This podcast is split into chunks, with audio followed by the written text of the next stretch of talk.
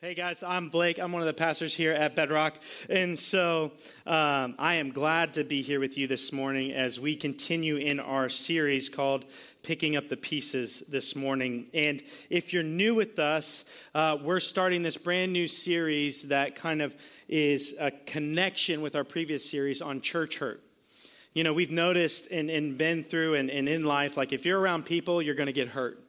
And you're going to deal with hurt. And so the question isn't so much like how do we completely insulate ourselves from hurt? The real question is how do we deal with hurt well? And in this part of the series that we're in, what we're talking about is a lot of times hurt will lead people to begin to tear down their entire faith. And so the question is how do we not only begin to at times break our faith down because we may see some things that are going on in the world, but how do we do it well? How do we begin to really look at what's going on in the culture around us and some of the things that maybe we were taught to believe when we were little and taught to believe when we were growing up and to say, okay, how do we separate? This is what the Bible says and this is what our culture and our church or in the world is saying, and how do we kind of do that without losing our faith? And the reason we're in this series is because honestly, this is rampant within our culture. Last night when I was talking through this series, Kelsey and I were even talking about the number of friends that we have that have totally left the faith because of some of the things that they've struggled with and the experiences that they've had. And so this series is really close to my heart. And here's what we're going to say. If you're deconstructing, or we call it disentangling, that's okay.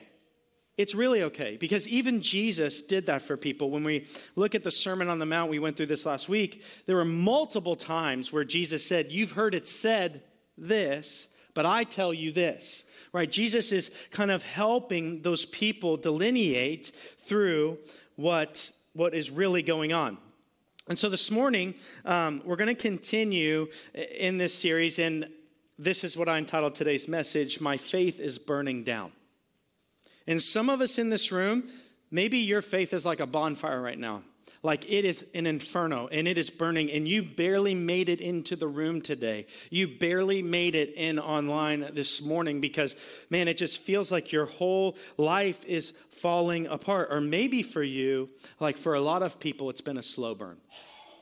You've had these doubts, you've had these questions, you've had these moments that didn't quite seem to make sense. And because many times in Christianity we say you should have no questions and you should not have any doubts, we bury it deep down inside, but the ember grows. Does anyone know why in Florida you can't and shouldn't have fires on the beach? Does anyone know? It's not like the beach is going to catch on fire, right? It's not. But the reality is when you have a fire in Florida and you dig it into the sand and the fire begins to burn out, what do a lot of people do? You cover it with sand. Did you know that fire will burn for days underneath the sand? And what was happening to people is they were walking around on the beach and they would walk into a couple-day-old fire and their feet would become severely burned because the coals that were burning slowly underneath. I think that's what's happening to a lot of us in this current culture, where there's kind of this slow burn fire in our life that we've tried to cover up and we've tried to do all of these things. And man, like it's getting ready to burn you. And once that happens, it begins to spread rapidly. And as I was thinking about this, a great story was brought to mind. Chris, can you pull up this picture? Does anyone know where this is? You can guess. I mean, there's, there are wrong answers, lots of wrong ones, but you can guess. Anybody know? Washington, D.C. Keep going. Sistine Chapel. So Italy. Okay, all right, so here's what, this is actually the Cathedral of Notre Dame in Paris. I was there, I've been there a few times, and most recently we were there a year ago with Piper. And if you know anything about what happened is you actually can't go inside this building right now because on April 15th, 2019, this cathedral burned down. Notre Dame, there was a small fire that began to be lit in one of the attics of the cathedral. And quickly that fire began to spread rapidly. And because of like the rafters in the building were so old, the whole entire building lit up. Does anyone remember this happening years and years and years ago. They still have scaffolding around the building. They're trying to rebuild it now.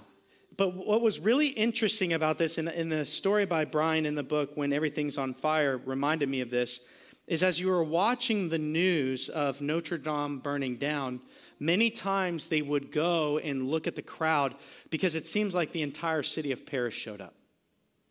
And all of these people were watching this monument that they had walked by their entire life burning to the ground. And the moment it was beginning to burn is the moment they realized how precious that actually was. And people were suffering, and people were so overwhelmed by what was happening in front of them. But they had walked by that building for maybe years of their life and not even looked at it twice. And that's what happens for a lot of us when we get into these moments in life where it seems like our faith is burning down. Here's the deal. You might have had faith your whole life, but the moment it begins to burn down is the moment you realize how precious that actually is. And so today, what I want us to talk about is, what do we do when we start to feel like things are getting out of control?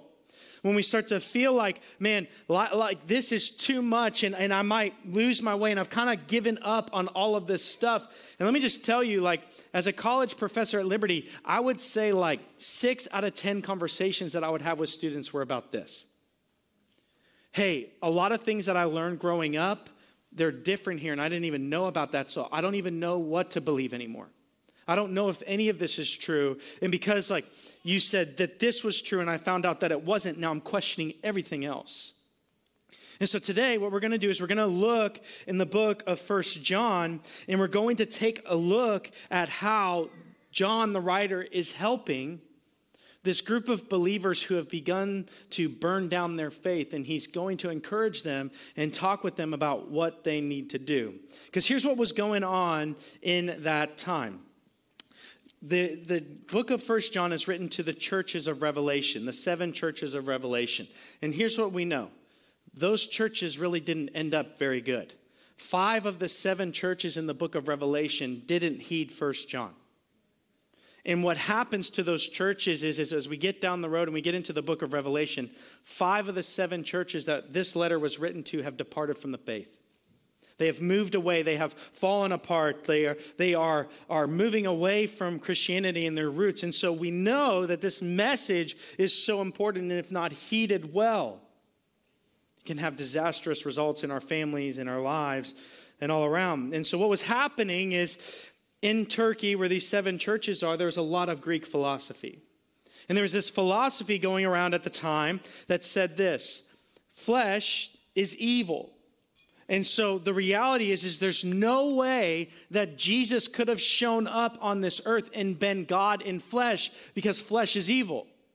And so either Jesus was, one view was that he was like a hologram.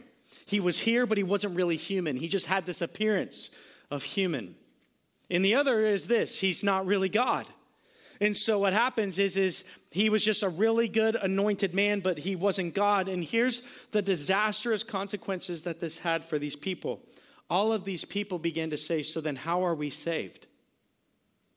If Jesus is not God and man who died for our sins, then how are we saved? How are we rescued? How do we do any of these things? And what began to happen is this teaching began to come in and people began to freak out. And how many of us know, like, when celebrity Christians leave the faith, we really freak out, right? It's like when the lead singer of that band or that megachurch pastor left or whatever, we go, man, those guys are the elite. How can they begin to leave? And what I've found so many times is they walk through a process of disentangling the culture in the Bible, and what began to happen is the culture began to influence the Bible more than the Bible influencing the culture, and they lost their way. And this isn't said out of a voice of judgment. It's just saying if it can happen to the best of us, it can happen to the rest of us. And so we have to be prepared. And so if we're in this room and you're like, you know what, Pastor Blake, I don't know if this message is for me because I'm not struggling in my faith at all. Like, I feel great and I feel like I know exactly what I believe and why I believe it, and this isn't a big deal for me. Well, the reality is your neighbor, your siblings, your family, your kids, Probably are. Probably someone you know in this life right now is struggling, or at least they're starting to distance themselves away from the faith. Because we've done a terrible job in Christianity of allowing people to say, hey, I'm struggling. Hey, I have a doubt about this. Hey, I'm not sure about this. I don't know what is going on. And so not only do we have to begin to tear things apart like Jesus, but we also have to treat people that are struggling like Jesus did. And there's a man in the Bible, he has a terrible nickname. His name's Doubting Thomas. And you know what's interesting about when Thomas begins to show up and he says, look, I can't deal with this disappointment again. I thought Jesus was going to live forever. I thought he was going to rule a kingdom here on earth, and now he's dead. I can't put my heart on the line like that again. So unless I see the marks in his hands and on his sides, I will not believe. I can't do this again. And a lot of us look at Thomas and go, man, come on, man, weak. You're weak. You have little faith. But the reality is something that Thomas had built in his mind began to burn down, and it set everything on fire. And until he really met Jesus again, he wasn't going to risk his heart again. And so what happens, they're in a locked room and Jesus shows up in the room. And when Jesus shows up, he doesn't say, hey, dummy, come here. I thought you knew better than this. How could you doubt me? How could you deal with this? I'm showing up. Your friends have told you they've seen me. Come on. What does Jesus do? As soon as he shows up into the room, he immediately locks eyes on Thomas, and he looks at Thomas and he says, do you see the nail marks? And do you see the mark in my side? Come and touch them. Whatever you need to do, I'm here. And he meets Thomas in his doubt with compassion and empathy, ready to walk with Thomas through that moment. And Thomas doesn't even need to feel the marks in his side or anything like that. And Thomas immediately says, my Lord and my God. Because Jesus dealt with and approached Thomas in a way that was loving. And it was more about not winning an argument. It was about winning the person. And for a lot of us in here, the doubts that other people have begin to feel like a personal offense to us, so we get upset. And we want to win an argument rather than win a person.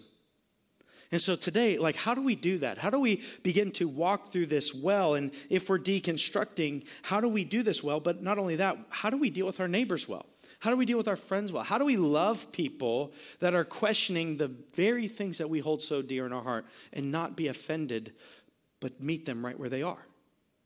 And so today, if you have a Bible with you, we're going to be in John chapter 1, starting here in chapter 1, verse 1. It says this, that which was from the beginning, this is referring to Jesus, which we have heard, which we have seen with our eyes, which we have looked at, and our hands have touched. This we proclaim concerning the word of life. Now, this is really important for John. If you're familiar with this gospel that John wrote, he begins his gospel and says this, the word became flesh and the word dwelt among us. So John's calling together a remembrance for you and I. And he says this, we've touched this. He says, the life appeared and we have seen it and testify it. And we proclaim to you the eternal life, which the Father and has with the Father and has appeared to us. So this is what John is saying. I've been there. We were there. I saw Jesus in 4D. I experienced him. We knew him. We touched him. We talked to him. We lived life with him. I was there. And here's one of the most important things when we talk about deconstruction in our life is this. You have to follow someone who's already been there. Here's what's happening in our current culture. And it's understandable, but we have to get a little bit wiser as this. We go online and we're on Instagram, we're on TikTok, someone makes a Facebook post, and what they lead with is the feelings that they have, and we identify with those feelings. Man, I get that. You're upset, you're angry, you're disappointed, you're confused. Me too. And so we cling together in our common trauma. This is actually called trauma bonding. Have you ever heard of this?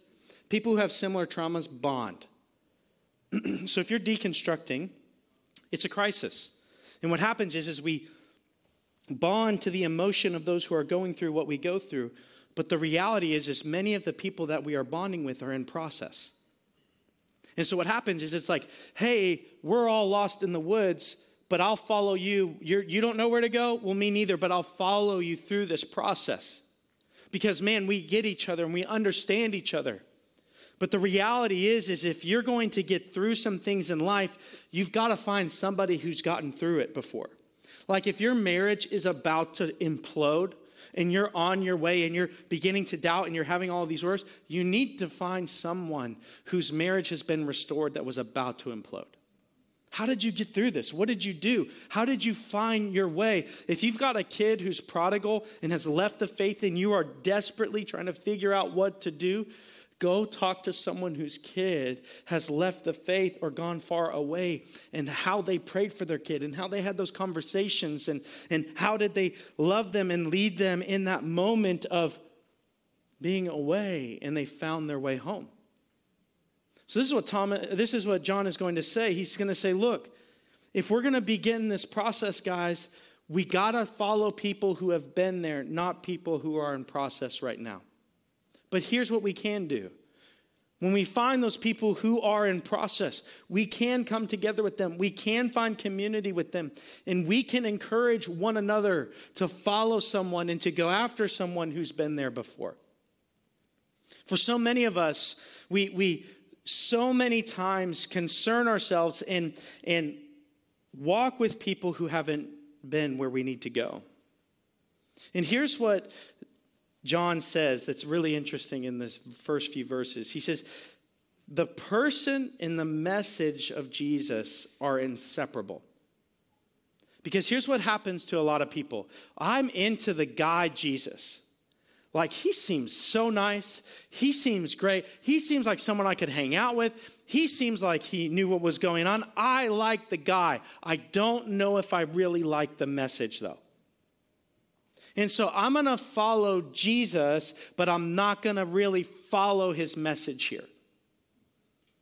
He's a great teacher. He seems like a great guy. He seems like obviously somebody important, but there are parts of what he's saying that I don't really agree with. And so I'm going to take you as a person, but what you really believe and what you're really saying, I'm out on that. And what John is going to say here is you can't have Jesus and dismiss everything that he said.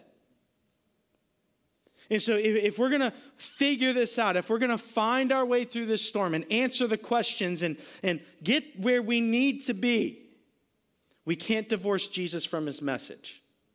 We have to figure this out together and walk with this together. And John says this, I knew him, I saw him, I talked to him, I lived life with him, I was there. I was there. When Jesus transfigured on the mount and I saw him in all of his glory. I was there. I know the doubts that you're having. I was there the day that he was betrayed. I was there the day that he died. I was there. I know. I know what this disappointment feels like. I know what this confusion feels like. I know what this doubt feels like. I know, and I've been there, but I found my way through this. And so here's what John is saying to them. I'm with you.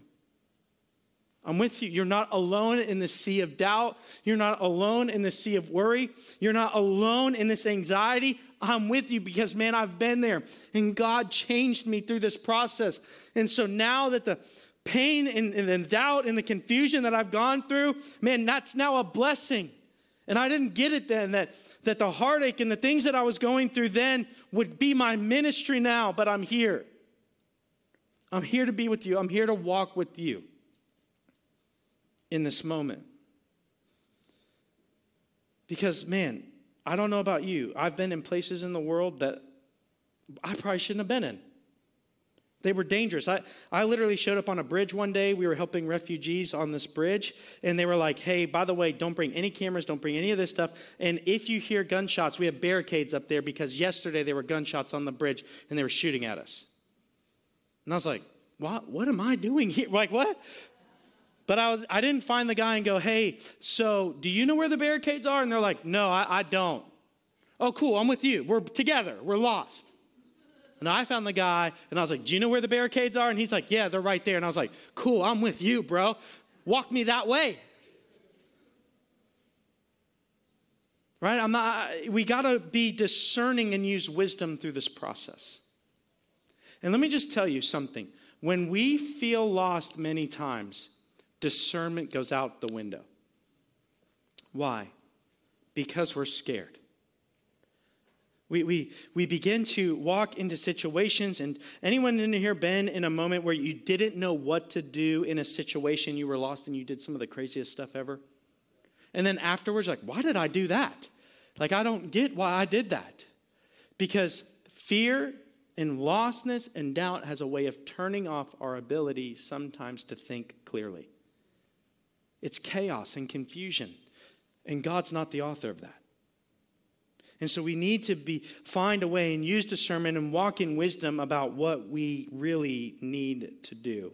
But not only that, we really need others in the process. Look at what John says starting in verse 3. He says, "We proclaim to you what we have seen and heard, so that you may also have fellowship with us. And our fellowship is with the Father and with his Son, Jesus Christ. We write this to make our joy complete." This is what he's saying. We want you to know Jesus. We want you to find confidence in your faith and find confidence in what God has said, and that you can follow him so clearly. That would be our joy, for you to know him and to follow him. And this is what John says, that we write these things to you so that we can have fellowship and we can have life together, because we have life with the Father and we have life with the Son, Jesus Christ. And we want you to experience these things. Because let me tell you, anyone ever watch a National Geographic special when wolves hunt sheep? You ever watch one of these? It's intense, right? There's some music. They pick the cutest little lamb. And you're like, not the lamb, not sheepy, right? You look at him and it's like, bah, and it's happy. It's frolicking in a field of flowers. And then it's like happy music. And then they cut over and there's the worst looking wolf you've ever seen in your life. And you're like, I can't, someone pause it, please. And then like the lamb is running and you're cheering. Like, hey, run. And then, like, you notice that the pack of wolves sees little Lammy, and what they do is they push little Lammy away from the herd. And, like, you know what's going to happen. You're like, I'm just going to fast forward. They're having a feast. Someone's having lamb chops tonight, right? And so what happens is the wolves isolate the lamb, because the lamb is weakest and most vulnerable when it's alone. And what happens for so many of us is when we find ourselves in a deep season of doubt, we begin to isolate ourselves from community and fellowship. Maybe because it's embarrassing, maybe because we're worried, maybe because those people hurt us. I don't know, but doubt has a way of isolation. And then the only voice in your head generally is the doubts that you have. And what happens is you grow isolated. And when you grow isolated, you are easily controlled. This is why Jesus tells us, do not forsake the assembly of the body. Do not forsake the gathering of believers. Do not forsake coming together. This is why Jesus even sent the disciples out so many times in pairs, because he understood and knew that when you are alone and isolated, you are most vulnerable. So this is what John says. Hey, I've been there and I've walked down this, and I'm with you, and you can't do this alone. Because if you do this alone, this can have disastrous consequences on you, because you are most vulnerable. And let me just tell everyone in here, does anyone ever say things in their head that sound great, but when you say it out loud, you're like, that makes no sense? Yeah, Czar's right there. Me? Right? Like you think, this is so smart and so good. And then you say it. And then someone's like, what did you just say? And you're like, nothing. I was just testing it. It didn't stick. Let's move on. I had this student in college tell me, man, you don't know what you're talking about. There is no such thing as absolute truth. And you could see he was like, yeah. And I said, is that absolutely true? He said, what? I said, you just said there's no such thing as absolute truth. He's like, yeah.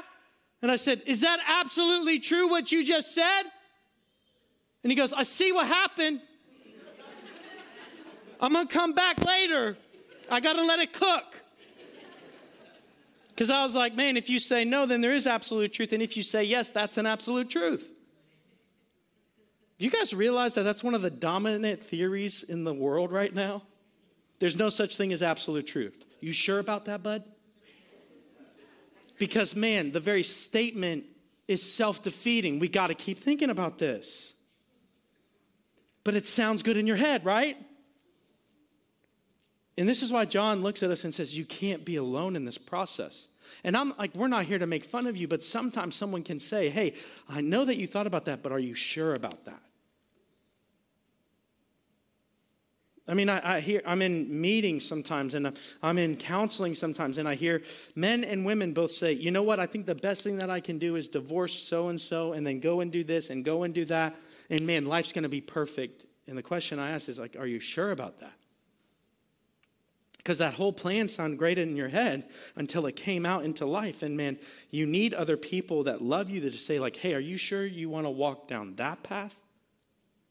Like, if you do, I'm with you. Like, and I love you. I'm not the wind at your back, but I will be the boat beside you when the raft begins to sink.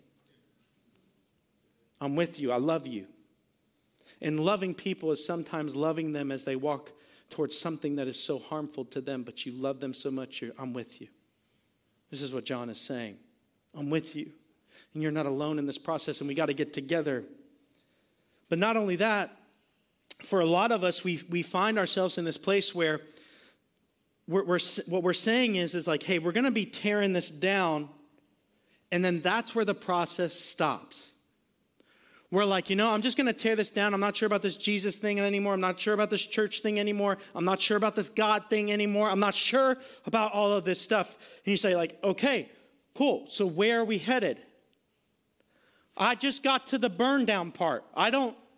What? There's more? Yeah, because you just destroyed a worldview. How are you going to live now? Like, what's right and wrong? What's okay and what isn't? I didn't think about that yet. So this is what John's going to say to us. He says this, we got to make sure we are clear about where we're headed. So if you're in this process, here's how I'd encourage you. One is, don't be alone. You can't be alone. Find someone who's been there to help you. But also, like, where are you headed? You know, if you don't know where you're going, you won't arrive anywhere. You'll arrive somewhere, but is that where you need to be? Like, so I did something exciting on Friday night. Jude and I, that's my son, he's 5. And then Ramsey, Bell, and Banner, we made our way down to Miami. And we went to Messi's opening game at Inter Miami. And we got to spend time there, and we got to be together. It was an awesome experience. Messi won the game on a free kick in the last, 20 seconds of the game. We were screaming. Jude, it was up till midnight. It was awesome. We loved it. I think I let him eat ice cream for dinner. I mean, it was good. Life was good. But you know what? When Ramsey and I got in the car and we were driving with the boys down to Miami, I didn't put in the GPS somewhere down near South Beach. I didn't just be like, hey, do you know where we're going? I don't know where we're going. We're going to see Messi. Well, where's Messi? I don't know. I never figured that out. So let's just make our way down there and we'll try to figure it out when we get there. No, I put in my GPS, the stadium. That's where we're going. I'm making clear about where I'm headed and what's going on. And yes, we may need to take some diversions along the way and all of that, but I know where I'm going. Made clear the path. And the destination makes clear the path that you're going to take. For so many of us, we take a path that's not clear because we don't know where we're headed. And so here's what John is going to say. 1 John chapter 1, verses 5 to 10. Listen to what John says. This is the message we have heard from him, that being Jesus, and declare to you, God is light. In him there is no darkness at all. If we claim to have fellowship with him and yet walk in darkness, we lie and do not live out the truth. But if we walk in light, as he is light, we have fellowship with one another. And the blood of Jesus, his son, purifies us from all sin. If we claim to be without sin, we deceive ourselves, and the truth is not in us. If we confess our sins, he is faithful and just and will forgive us our sins and purify us from all unrighteousness. If we claim we have not sinned, we make him out to be a liar, and his words are not in us. I told you, because of this teaching that flesh is evil, then people are like, so how did Jesus pay for my sins? Like, if he's not really human, did he really die? And did he really pay for my sin? Or if he is just a human, then how did he not sin? How am I saved? And John says this, I want you to know who he is. I want you to walk in light. I want you to know him for what he is doing in this life. John says this, I want you to know God, and we want you to follow God. That's where we're headed together. In this letter, that's the journey we're taking. I want you to know God, and I want you to follow God, because those are two very different things. Because knowing God does not equate to following God. Because Satan knows God, doesn't follow God. Demons know God, they don't follow God. There's a lot of people that I've watched at award shows that their song is about some of the worst things in the world, and they thank God. And I'm like, well, yeah, you know God, but I don't know if you follow God. And so John's going to say, like, look, this is going to get real practical. I don't just want you to have head knowledge. I want your heart to be transformed, and I want you to know in your heart who God is and that you can follow after him. Let's make clear where we are headed. Because if we're in this room and we're not making clear about where we are headed in this life, what I find is it's not really this moment about getting back to God and really figuring this out. This is just using my doubt for denial so that I can go live any way that I want. And so where are you headed in this room if you are in the process of deconstructing? Are you leading towards denial? Then no argument. No, nothing in here. If you've set your mind on denial so that you can live whatever way you want, and your doubt is the excuse to get you there, then this is we need to have a different conversation. But if your motive in this room is really this, I just want to know God. I want to know the truth.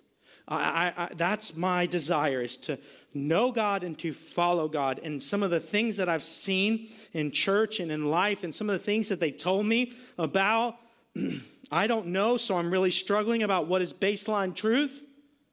But I want to know God. We can have a different conversation. But what I've found in this current era is a lot of people grew up in Christianity, and this is cultural Christianity. And what happens is they begin to have these doubts, and they use these doubts to then deny it so that they can live whatever way they want. And so where are we in the room? Where are we online? Is it really doubt that we're trying to figure this out, or is it just denial? The destination will determine the path. And for John, what John says is, the destination for me is very clear. I want you to know God, and I want you to follow God. That's where we're headed. Are you in? So if you're in this room, that's where we're headed. It's okay to have doubts. You will not be met with anger, disappointment, shame, embarrassment in this room if you are struggling. In fact, last night, a young man came up to me, and he said, man, when you were talking, it's like you were talking to me. And I was like, are you doing okay? He said, no, man, Mike, everything is on fire. And I'm like freaked out. And I realize how precious faith is, but now I'm struggling. And he said, can I meet with you this week? I was like, yes, let me get you my email. And you know what? I'm so proud of this dude. He emailed me when he got home. He said, Pastor Blake, thank you so much for being willing to meet with me. Can we meet this week? Yeah, we can. I can't wait to meet with this young man. If you're watching this morning, I can't wait to see you this week. Why? Because it's like he decided where he wanted to go, and we're going to make a path to get him there together. I wasn't angry at him. When he told me that with tears in his eyes last night, I looked at him and I said, I'm so proud of you. I'm so proud of you for just like, get it out. Let's figure this out together. I'm proud of you for stepping out in this moment to find what you really need to find and not to suffer alone anymore. What path are you on? Now, this next part of the message, I need to ask everyone, can everyone just lift up your feet off the floor? So just an illustration, just lift your feet up. Real high, come on, high knees, let's go. Who said you couldn't get fit while you're in church? You can, right? So here's the deal. What I'm about to say, everyone's feet are off the ground, right? Okay, good. So no one can say I stepped on your toes today, okay? All right? Because here's what I find happens more times than not. When fundamentalism kills faith. When we start to equate things in the Bible, this is what I think brings crisis for so many people. When we start to equate things in the Bible that the Bible doesn't make expressly clear, and we say, well, there's only one way, and this is the only way, and if there's any other way, then you're not a Christian. So let me open you guys up to maybe one of these arguments. Because this was the day that I realized, because I became a Christian later in life, and when I first went to Liberty, I wasn't a Christian. And so when I walked into Old Testament theology and Old Testament survey, it was like a whole new thing for me. But I saw about 500 kids in my class, faith almost like, I saw the spark light. Because the professor said this, hey guys, we're going to open up to Genesis chapter 1 today. Just want to let you know that Genesis chapter 1 is poetical. Some of you may have, and he started to lay out about 4 different theories on the beginning of creation. One is young earth, 6 literal days. There's something called the day-age theory, that every day represents an age of time. There's something called the gap theory, that there is a day of creation, and then a gap of time, and then a day of creation, and then a gap of time, and a day of creation, and a gap of time. And so what begins to happen is Genesis is not always about how to, it's that God did. God did create everything. God is the creator of all things. That is the truth of what is going on. God is the creator of all things, the sustainer of all things. Nothing that exists apart from God. That's the truth. But how did God do that? We all have some arguments about. And what I realized is there were kids in different camps in that room. And when he started to say the different theories and what he would do, I appreciated this. He would give the validity and the arguments against each theory. It's like the house fire began in some of their lives. Because what happened is they grew up in places where they said, if you don't believe this about creation, you're not a Christian. If you don't believe this about how God did it, you're not saved. If you believe this about this, you're a heretic.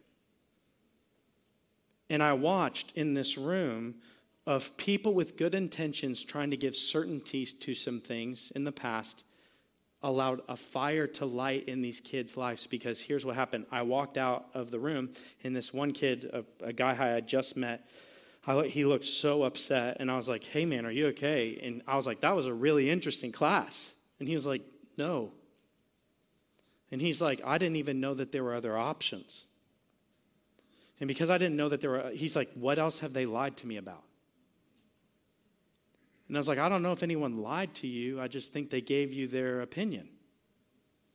Because what a lot of us have tried to do in life is we try to take faith out of Christianity, and everything's about certainty. And let me tell you something. There are some things we know with absolute certainty, 100% absolutely.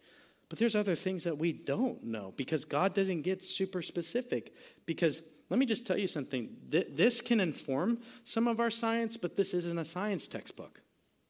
So science can't go against what this says. Right? It can't go against the truth of the word, but it also, like Genesis is not a science textbook. Revelation is not all just about like these things. Like it's not clear all of the time, and we have to understand these things. But what happens is we preach certainty when there isn't certainty, and when young people and us, we find things that aren't certain that we thought were, our foundation gets shaky and we freak out. I mean, this guy blew up the first book of the Bible, the first chapter for some of these kids. And he did it with the best intentions, and he really helped students get through this. But what I realize is sometimes we create fundamental things that aren't fundamental. And when those things go away, we have crisis. How about this? Maybe you're like, oh, I don't have that kind of theology things. But what about the way that Christians are supposed to behave and don't? I have some people in my family that are not Christians. And I've asked, like, why? And it says, the reason I'm not a Christian is because of Christians. I was like, what do you mean? And they're like, well, the way that they live. They say they believe this and they live this way. And that created crisis for them. And so where are we in this moment? I was joking with Ramsey in the car, and I said this. I said, most people are one PBS special away from a crisis. One PBS special away from a crisis. And so where are you? Maybe that's what happened. Maybe you were like watching a documentary. You got to college, and something else was presented to you, and that just lit a fire for you. And it's been a slow burn. I mean, you're still here, kind of. But are you here because that's what I've always done, and I feel guilty if I don't go to church? Or is it, I want to be there because I love Jesus and I love his people and I want to be around them, and man, they're not perfect, but man, I love this place. Man, I'm about God's people. In fact, here's like a little story a couple years ago. Kelsey and I have always held, are there really young kids in here? Any really young kids? I don't want to blow up any, but she's little. All right, so she's like a baby. We'll be okay. All right, that's okay. We love kids in here, but what I'm about to say might blow up some little minds in here, okay? So Piper was little. Piper's very skeptical. Well, she's our oldest. She actually, happy birthday, Piper. Today, Piper is 11. And so please, when you see her, tell her happy birthday. She'll be happy to tell you that it is her birthday. This was funny. This was years ago. And we were talking about the tooth fairy. And Kelsey and I, we're just vague about it. We're going to let you, if you want to enjoy, but we're not going to be yep, absolutely real. There's this fairy. They collect teeth. What they do with them, I don't know. They have little tooth houses. It's weird, but they give you money. And we tell our kids, we told them, if your teeth are dirty, she pays less. Right, so get them to brush their teeth. There's high quality and low quality teeth. It depends on what you do. And so we would just vaguely talk about this. We're not committing. And with Santa as well, we're not committing. If I blew up someone's mind and you're 60 years old, we got to have a conversation, okay? But we have this conversation, and Piper one day goes, okay, can I just... Because Kelsey and I aren't super committed to this. There's the tooth stays under the pillow for a couple days because we forget. Okay? And so she's the tooth fairy didn't come. I was huh. Yeah. Maybe another day. So then there was one day. It was 5 days. We were terrible, right? And so Piper finally looks at us and she goes, all right. Tell me the truth. And I'm we haven't lied to you. She's is the tooth fairy real? And Kelsey and I sat there and we said, what do you think? And she's thought about it and she goes, I don't think so. And I was I think that's a good judgment call. And then she goes, okay, I have another question. You could see she was getting and she goes, I have another question. I was yeah. And she goes, Santa, what about, and then she goes, stop, wait, I'm not ready. She goes, stop. And she literally said, I'm not ready yet. She just walked out. I'm not ready for this yet. And so what happened is we were very cautious about talking about, we're no, We haven't done the Santa lap and the letters and all that stuff, and we just didn't do that. And we want to allow this childlike wonder, but also be very conservative. And what we're saying is this is absolutely true, because what we never wanted was, what about Santa? What about God? Because we knew and we had experienced full sail fires in people's lives. And so we wanted to always be able to say hey, we kind of allowed you guys to enjoy the Santa thing, but we never were yeah, he's full sail in. But we've been full sail in with Jesus. And if God is not real, we would have told you, I promise you that. Because we didn't want to create a crisis in their life. Because when we make things that aren't absolute, when they go away in people's life, they have a crisis. And so what happens is you and I have to begin to think through this, and here's what John is going to say. When you are in a process of rebuilding, you have to get back to basics.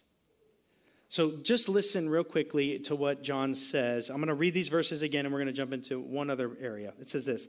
This is the message that we have heard from him and declared to you. God is light, and in him there is no darkness at all. If we claim to have fellowship with him and yet walk in darkness, we lie and do not live out the truth. But if we walk in light, as he is in light, we have fellowship with one another. And the blood of Jesus, his son, purifies us from all sin.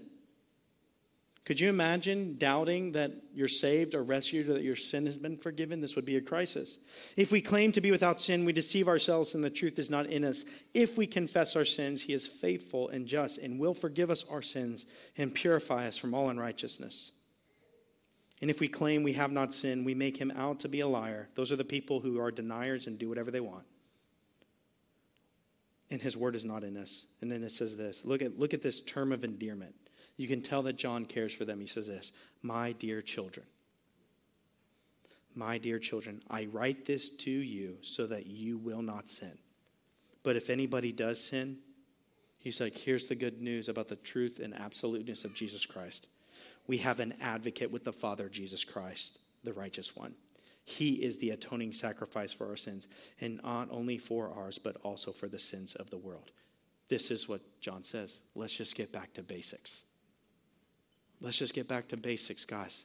Let's start there, and we're going to go from here. And here's the basics. These are the really simple things. The first is this. God is good, and there's no darkness in him. He's not a liar. He's not a thief. He didn't tell you and sell you a bag of goods. That isn't true. God declared that Jesus was his son in whom he is well pleased. And God declares that Jesus is the way, the truth, and the life. And no one comes to the Father but through him. And that is true. And God is good, and there is no darkness in him. But not only that, the truth is, John tells us something about us.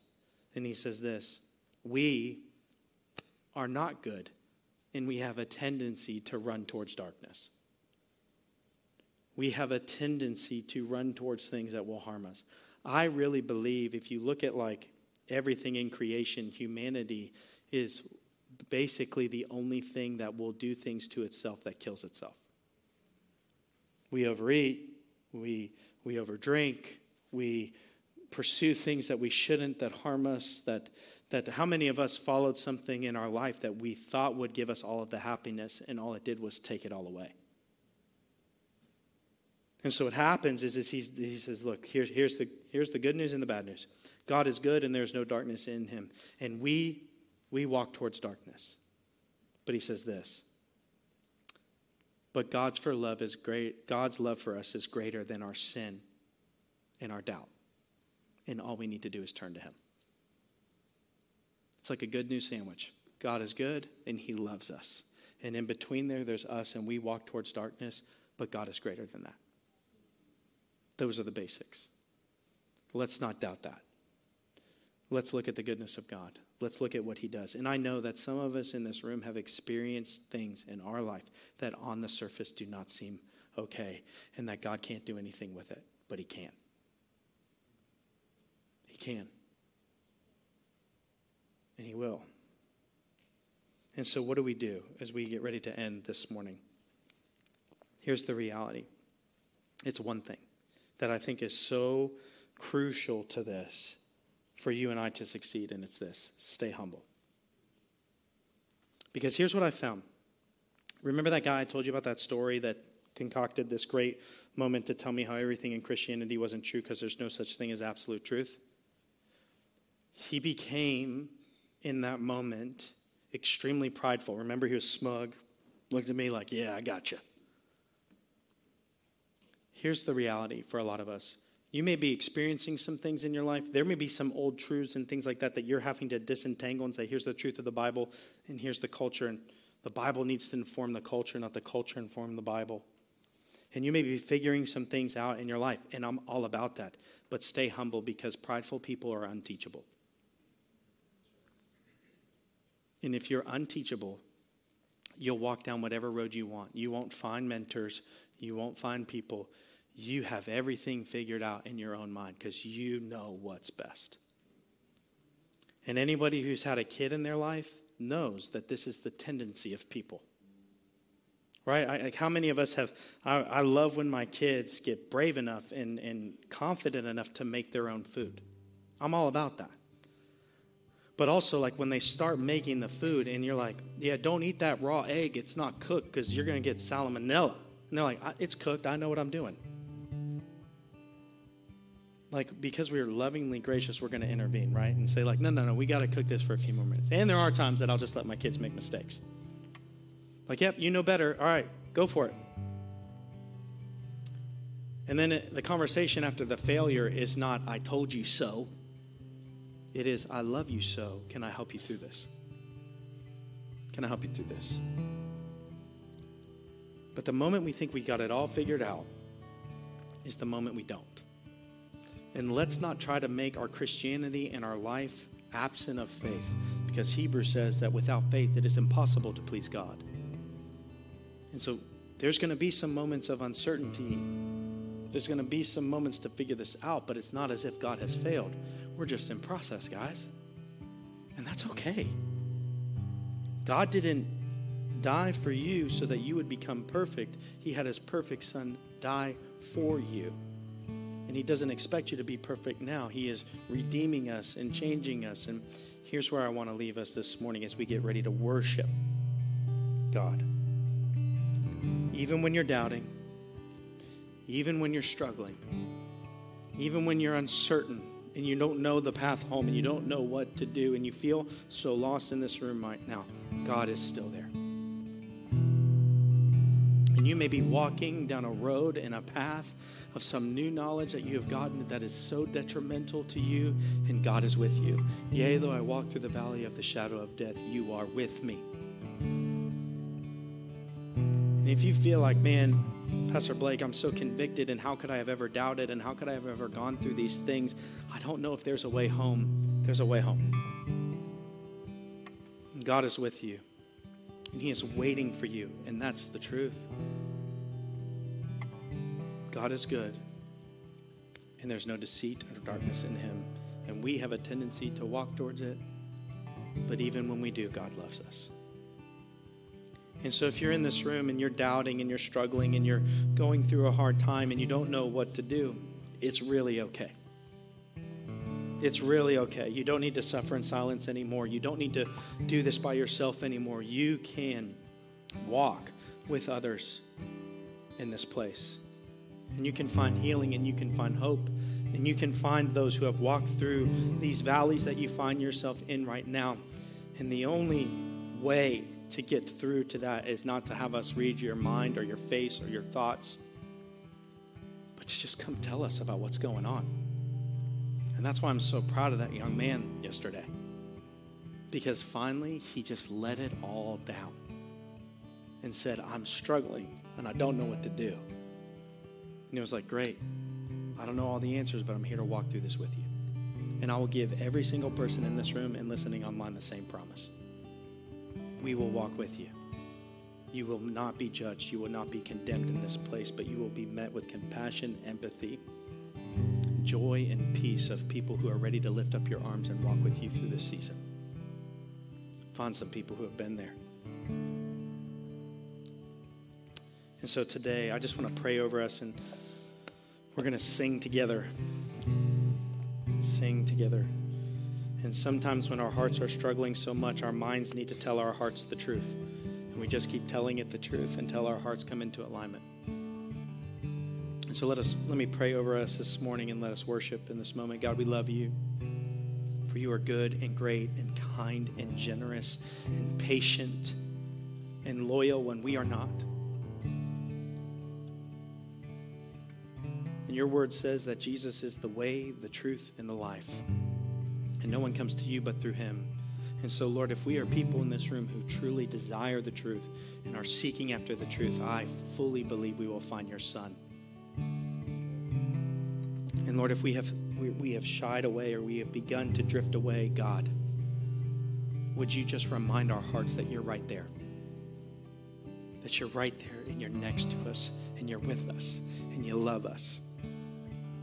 Give us the courage to step out in faith. And although it may all be burning down, we realize how precious our faith is. And And so, Lord, may we pursue it and pursue you together. God, we love you. We honor you in this moment. We praise you this day. In Christ's name. And everyone said...